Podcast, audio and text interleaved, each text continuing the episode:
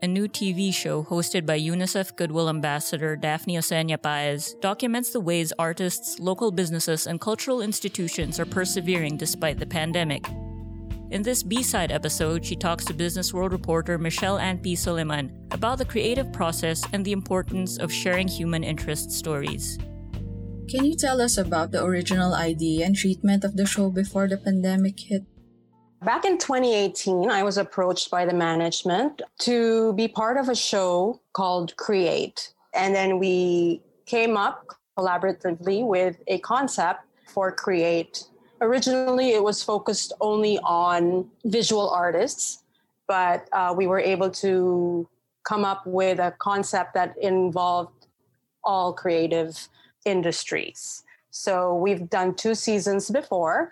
We've done from masters like Gallicano, Orlina, really top artists, and also young artists that are just starting out. We've done a costume designer, we've done prosthetics artists, sculptors. So that's how it was. And then we ended with Randy Ortiz for his fashion career.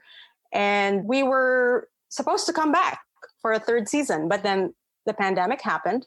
And I thought, okay, there's no way I can do another magazine show because how can I interact with people in their homes and in their studios with this pandemic raging? But throughout the lockdowns, we were talking with our producers and realized that, we can come back, but because we've all gone through some kind of change and everybody, it's like a collective experience, maybe we should come back and tell the story of how people recreated their art, even their communities and their own industries. So I feel so privileged and blessed to be able to tell these stories right now.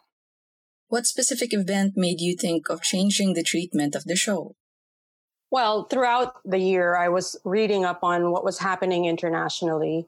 My family is in Toronto. My husband's family is all in New York. And I figured, these cities are never going to be the same again, or if they do, it's going to be redefined. So I followed that. I was reading up on what was happening in other cities, and I could see also what was happening in our city. And of course, keeping in touch with my network of friends who are in the arts and culture and seeing how, I hate to use this word, but people were pivoting. So a lot of it was happening in the tech industry, but I also realized that no matter what industry you are in, creativity and the arts were saving people. So I thought, hey, this is something. It's not just me that's going through this, like working with my hands and going back to my roots and, trying to do creative things. A lot of people are doing it and it's affecting people in a greater way. Like it's not all negative. There are good things coming out of this, and somebody has to tell that story. But up until then, I didn't really know how we could do it because it looked so impossible unless we do another Zoom interview. And I thought, but we need to be visual. We need to tell these stories, hence all of the protocols that we have to follow. How has the show's goal shifted after changing its treatment?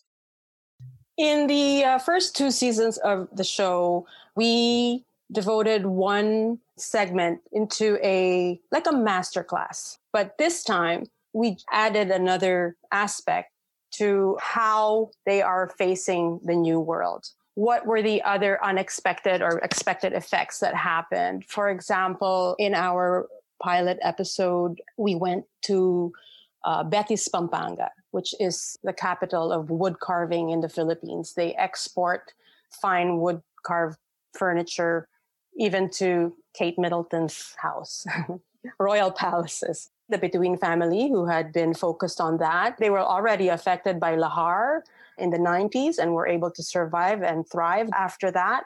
And then now this happens. Of course, they are an export company and a lot of the logistics stopped during the time.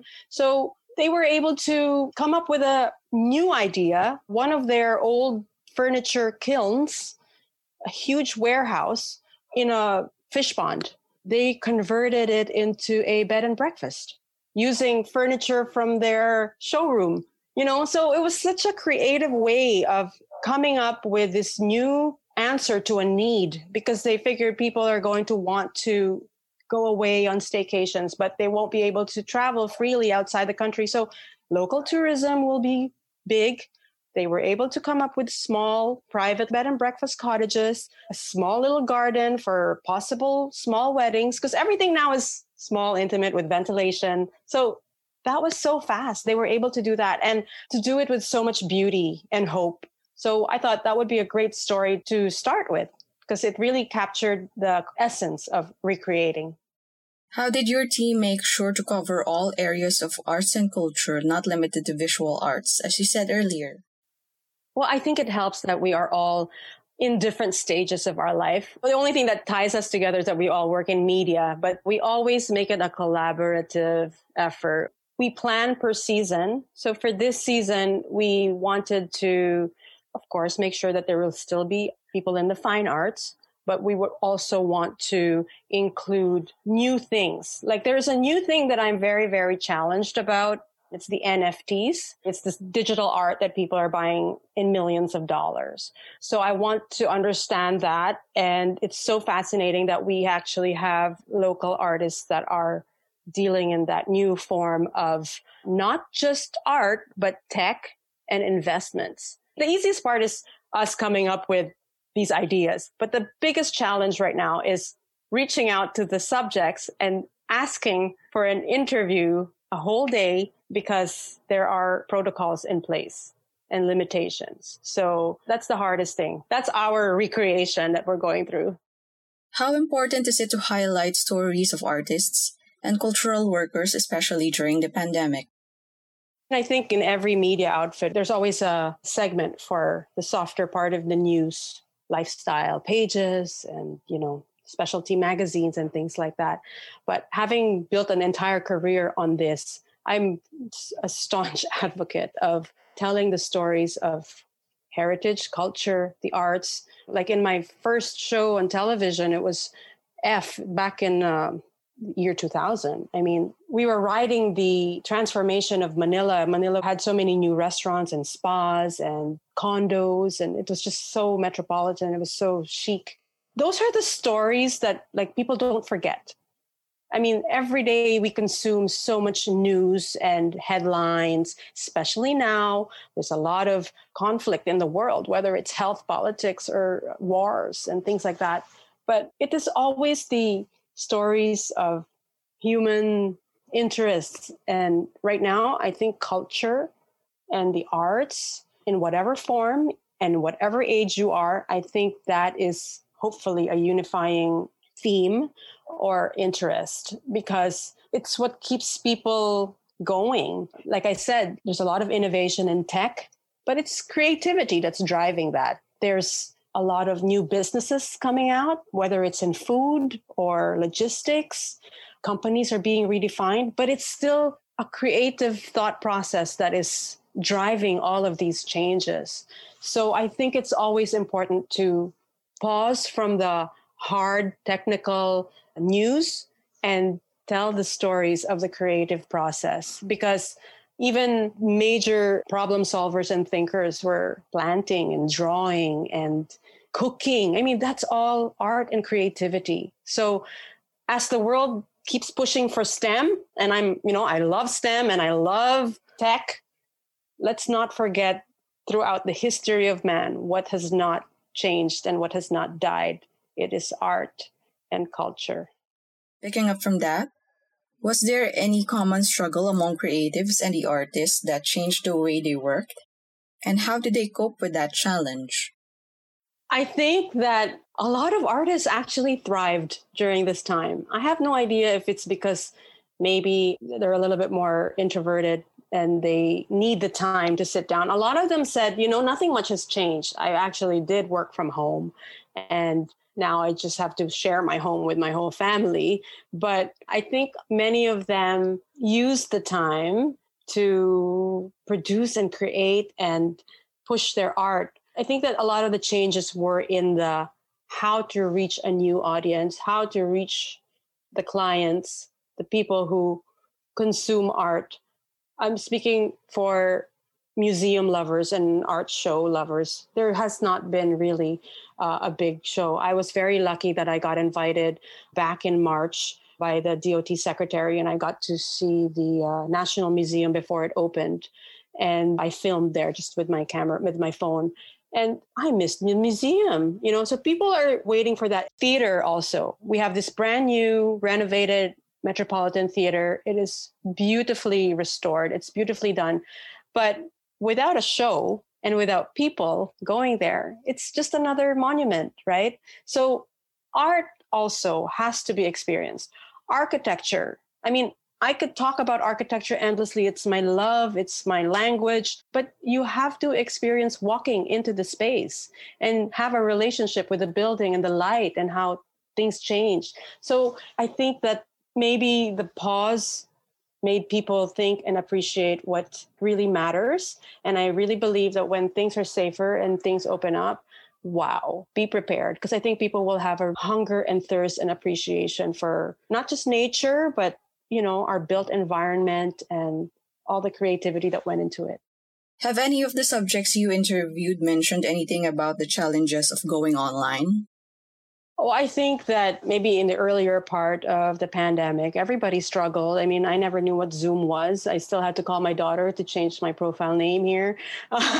So I think by now it cut across ages and geography, because everything has sort of gone online. Even church and mass has gone online. So all the titos and titas know how to do Zoom, I think. What we saw also were communities being built online.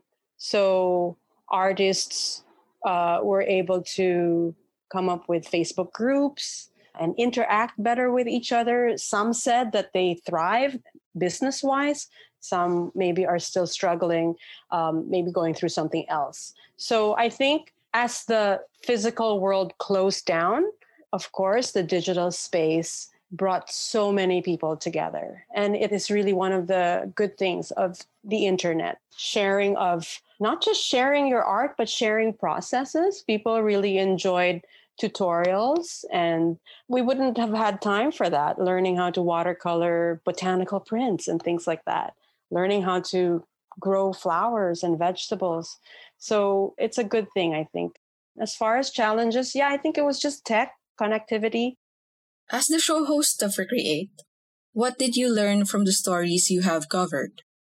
I think it really made it more tangible, the thoughts that I was cultivating in my head during the lockdown, that art and culture and creativity can never be stopped, even in a lockdown.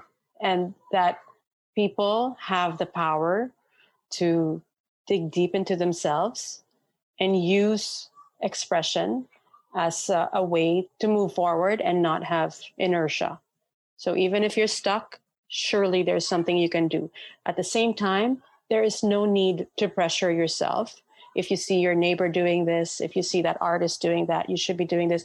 No, because there are still so many ways to recreate yourself, your art, your community. And I also learned that throughout all of this, there are so many creative people who thought beyond themselves.